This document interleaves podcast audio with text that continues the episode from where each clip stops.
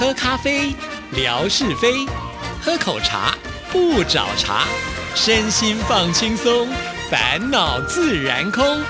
央广即时通，互动更畅通。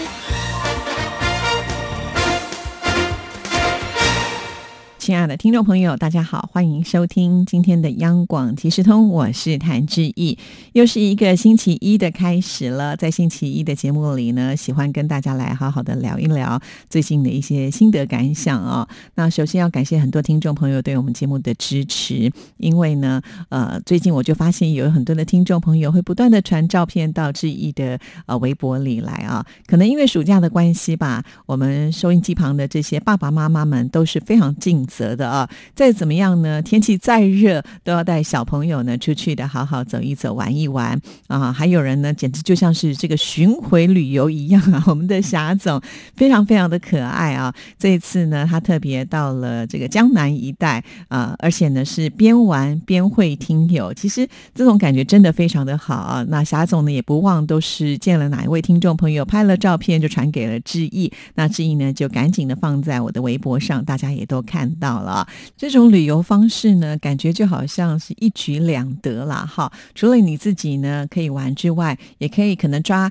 呃两个小时的时间和同好们相会面啊。因为其实说实在啦，大家可能虽然没有见过面，不过呢，在志毅的微博里头，或者是在志毅的节目里呢，很多人对另外一个名字都非常的熟悉，甚或是呢早就在啊微博或者是微信当中呃，大家呢都有一些密集的交流哈，那就。趁着旅游的时候呢，到了这个地方去，可以看看这些朋友们，呃，大家聊一聊，吃个饭，其实也不需要花太多的时间，但是呢，大家能够见一个面啊，那种情感的加温速度呢，会非常的强大哈。这也会让我联想到，就是燕兴啊，在台湾交了很多很多同号的朋友们，有集邮的同号啦，还有这个火车铁路迷的同号啦，所以呢，他这次来到台湾的时候啊。除了呃自己的旅游之外，也可以呢借这个机会跟这些同好呢相聚一下。其实他们见面的时间也都没有非常的长嘛，但是呢，我相信这些在地的朋友们知道，呃有朋自远方来，也都愿意呢放下自己手边可能很忙碌的工作等等，播出时间和这位同好呢好好的聚一下哈。那也会呢带他可能去吃一些特别的餐点，或者是呢一些呃可能旅游书上不会写的秘境等等啊。所以这样。的旅游可能会比你到一个陌生的地方，没有任何朋友呢来的会有更多的期待感吧？哈，这是我自己的一种想法啦。那当然，我也很感谢，就是在地的这些朋友们也都非常的热情哈。像是之前呢，仙姑团要来台湾旅游的时候，是到上海去转机的嘛？哈，当贾颖知道这个消息的时候，还主动的联系了仙姑团，希望能够呢，在他们转机的前一个晚上呢，来见一次。面哈，还招待他们去用餐呢。那我非常的感谢贾颖，当时我还问他说：“哎，为什么你会这么的主动的跟他们联系呢？”贾颖跟我说了一句话，我非常的感动啊。其实我之前在节目当中也有说过，贾颖跟我说，其实他要来台湾见我哈，会比要见这些散落在各地的听众朋友可能还要来的容易一些。所以如果有机会的话，他希望能够把握。其实这。中间一定是要有一个很强烈的呃情感的连接，才有办法嘛，对不对？所以每一次我只要看到就听友们之间的一种相聚，我都倍感温馨啊。那我们的夏总很可爱啊，除了在上海见了贾颖之外呢，到了无锡又见了听众朋友宋伟东啊。其实对于这个名字，对于这个长相呢，是是有点陌生的。不过呢，也是靠着我们霞总的一个牵线哈，所以呢，他们聚会了。了，而且也提供了照片。那现在呢？呃，伟东也开始加入到志毅的微博行列当中，让我觉得非常的开心。也希望呢，这个伟东有机会能够多多的跟我们央广即时通，还有志毅的微博来做互动啊。接下来呢，这个我们霞总又到了南京去哈，据说呢，应该是会跟方学明来见面。哇，这也是一个名字非常响亮的听众朋友哈。因为呢，呃，之前上次的南京听友的聚会呢。他也有出现哈。但是在我做这集节目的时候呢，还没有收到霞总传来的照片呢，我不知道是不是已经会到面了。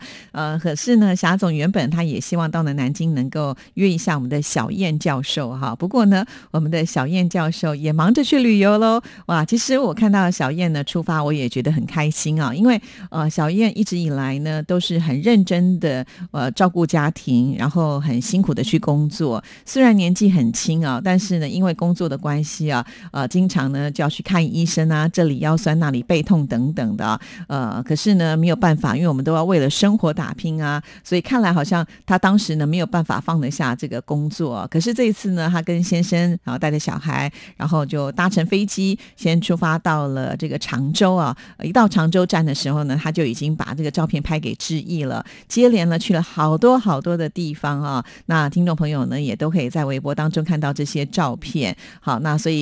我觉得这次的呃旅游小燕呢，一家人应该也是玩的蛮开心的啦哈。除了小燕之外呢，像是我们的剑道也是啊。其实说到了剑道，也不一定是在暑假期间才会带孩子去旅游。他是一个我觉得很爱小孩，然后很认真负责的爸爸哈。一般来讲呢，呃，就是男生事业心都会比较强哈，可能就会把重心放在工作上。可是呢，我觉得剑道本身是一个老板嘛哈，然后他还是会顾及到自己。家庭的生活，这个就很不简单了，完全可以说是符合劳逸结合的一个最好的典范了。因为平常他只要有空闲的时间，就会带孩子去爬爬山，接触大自然呢。那在暑假期间更不用说了，又是去海水浴场啦，又是到哪里去吃海鲜 等等之类的。我看了都觉得非常非常的羡慕啊！所以真的是很棒的爸爸。那还有一些朋友呢，就是平常工作很忙，恐怕也没有太多的时间能够去旅游啊，像。是我们湖南的小花哈，呃，一直以来呢，我觉得他花很多的心思在自己的工作上，不断的精益求精，希望能够做到最好啊，真的是很佩服他的精神。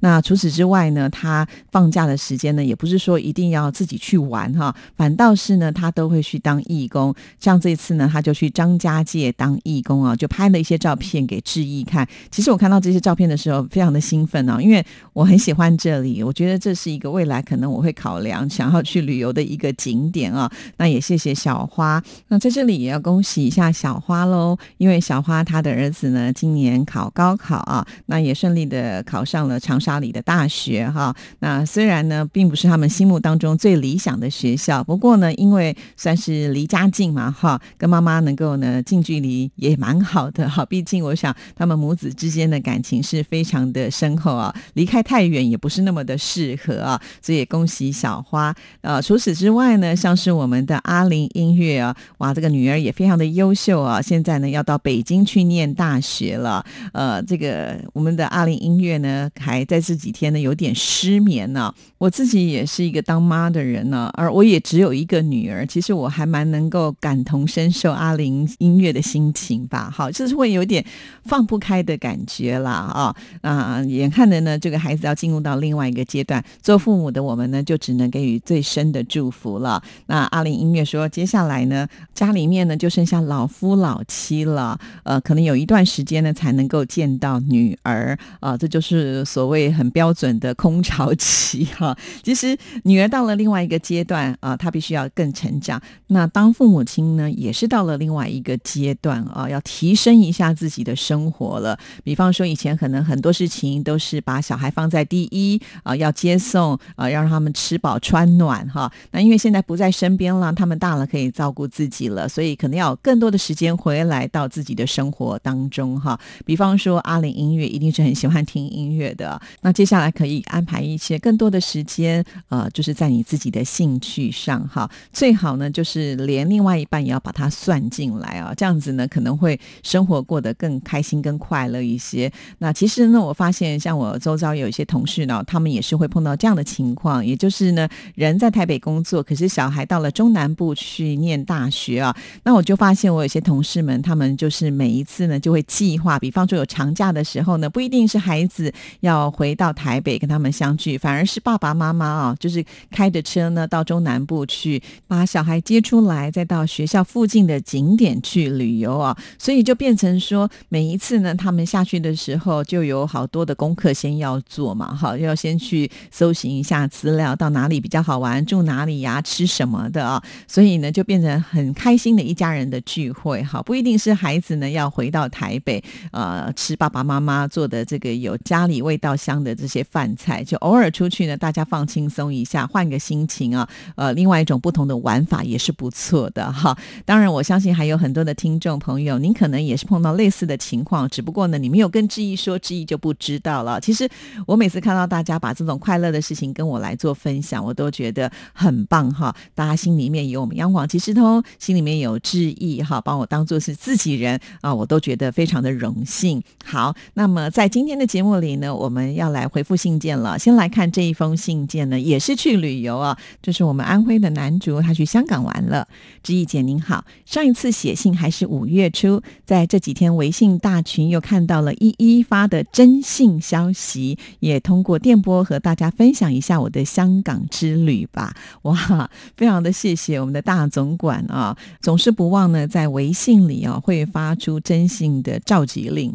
但是我觉得呃也要大家支持啊，才不会让他觉得一个人在那边很努力，很然后都没有得到一些回应，这样子他会有挫折感啊。也谢谢男主啊，有响应我们大总管的呼吁，才让志毅知道呢，我们的依依大总管是这么的尽责哈。那也谢谢你，让依依呢觉得好像努力也没有白费喽。好，我们继续再来看下一段。二零一八年的十二月份，因为参加一个企业举办的点赞活动，获得了一个免费香港二日游的名额。后来干脆就自费报名了这个团，把家人也带着了。哇，这个也太幸运了啊！所以在这边我要跟听众朋友说啊，任何啊就是有奖征答啦，或者是抽奖活动啊，你先不要去想说它是不是这么难会被抽到，因为呢你想太多，你就不会去参加嘛。那你不参加就是完全没机会。只要参加就有机会啊！有些听众朋友常常说：“哎呀，志平每次都抽奖，抽了这么多次都没有抽到我。”那我就仔细看了一下那个名字啊，因为你没有每次都报名参加啊。呃，我想呢，只要每次报名参加的这些听众朋友们，几乎每一个人应该都有轮流得过了吧？好，所以呃，我觉得很多事情就是事在人为啊。只要你相信，呃，你愿意努力去做这件事情，它终究可能会有成功的机会。就怕你呢都不行动啊！非常羡慕。男主，你的运气好好哦！因为呢，我每次参加这种大型的抽奖活动，从来都没有成功过啊。所以在这边，我也想要小声的问一下啊，竹南，你是不是那个偏财运特别的强？比方说，可能公司有什么抽奖活动，你也是比较容易中奖的那一种，对不对？好，希望呢，在收到你下次信件的时候，就能够解说这一段，让我们能够知道答案。好，继续再来看。跟团玩了两天之后，最后一天是自由行。香港之行给自己留下了一些深刻的印象。去迪士尼游乐园玩的时候，看到广场上的麻雀不是很怕人，离着人也很近。在香港乘坐电梯都是靠右行的。有一次坐电梯时，发现自己站成了左边，突然觉得很囧，赶紧就站到了右边，因为在我们大陆这边是没有养成乘坐电梯靠右边的习惯啊。好，说到了靠右边的一个习惯，在台湾的捷运啊，大家也被养成了这样子的一个习惯。为什么呢？其实，因为我们知道搭乘这种大众运输交通工具的人有很多人，他们是赶时间的，所以刚刚开始我们乘坐捷运的时候，就有被呃这个宣导说尽量站右边啊，那左边呢就是让大家可以在通行的啊。因此呢，我们就很习惯的呃，就是上了捷运的电梯之后，都会靠右边站哈。那后来呢？其实也发现呢，如果大部分的重量都是在右边的时候，是会。呃，增加这个电梯的故障率，所以后来呃，捷运呢也有在宣导说，以后呢就不一定要都站右边哈，尤其捷运的电扶梯它的速度很快哈，如果呢你同时在行进的话，会有一些危险性，所以后来呢这样子一个政策呢就被取消了。虽然它被取消了，不过其实我后来发现呢，就是台北人已经养成了习惯，就是搭捷运的时候，大家还是会习惯的站在右边，左边还是会留一个通道。让这个赶时间的人来做一个通行哈，这个是蛮特别的一个现象啦。而且不只是搭乘捷运啊，比方说我去百货公司逛街，然后呢也会有手扶梯嘛。那在搭乘的时候，明明我是跟我的先生或者是跟我的小孩哈，我们也不会呢就是并肩而站，就很习惯性的一个人站一阶，也是靠右边站啊。其实百货公司应该没有什么人会赶时间嘛哈，可是没办法，大家就是养成了这一种习惯，非常的有意思哦。但是我不知道香港他们是不是也跟我们呃捷运一样，之前有做一些这个规定啊，所以大家才会啊习惯的靠右边站。好，我们继续再来看下一段，在香港的街上也听不到汽车按喇叭声，车道不多，但井然有序。街道上面呢也看不到有警察巡逻。香港的电梯都有一个 G，第一次坐的时候就按了一，出电梯的时候来到了二楼。后来上网查了一下，才知道 G 是大堂，也就是差不多我们说的这边的一楼哈。说到这个，真的是蛮有意思的。有的时候进电梯，你会发现有很多英文字的代号，不只是 G 哦。那 G 是什么意思呢？G 其实就是 ground，也就是地面的意思啊。因此呢，地面的那个楼层呢，就会叫做 G 楼哈。那不只是这样子哦，我曾经就是去饭店的时候，也看到上面有写一个 L 的楼层哈。那我就想说，哎，那是什么呢？原来是 lobby，就是饭店。的大厅啊，有时候饭店大厅不一定是会在一楼，所以呢，他就会写一个 L 哈。那一般来讲呢，在台湾用一楼当做跟地面同高的楼层，可是呢，在国外有很多的 G 楼，代表的才是呢跟地面同高的楼层呢。我举一个例子好了，在台湾呢，会有些百货公司，他们会同时出现有一楼跟 G 楼，主要是因为呢这个楼层有挑高的关系，或者是空间呢有交叉的设计，所以可能会导致说有一个楼层跟地面的楼层是。一样高，或者是比较低。那有一个楼层呢是比地面高一点，这个时候呢比较低的就是 G 楼，那比较高一点的就是一楼啊。主要也是因为呢那个地基的关系啊，有的时候出入口呢不一定是都在同一个平面上啊。简单讲呢，就是有一边的地基是比较高，或者是一边的地基比较低，就是因为设计啦或者是风水的关系，所以呢都会把一楼设计的呢比这个地面的楼层还是会高差不多半层楼左右啊。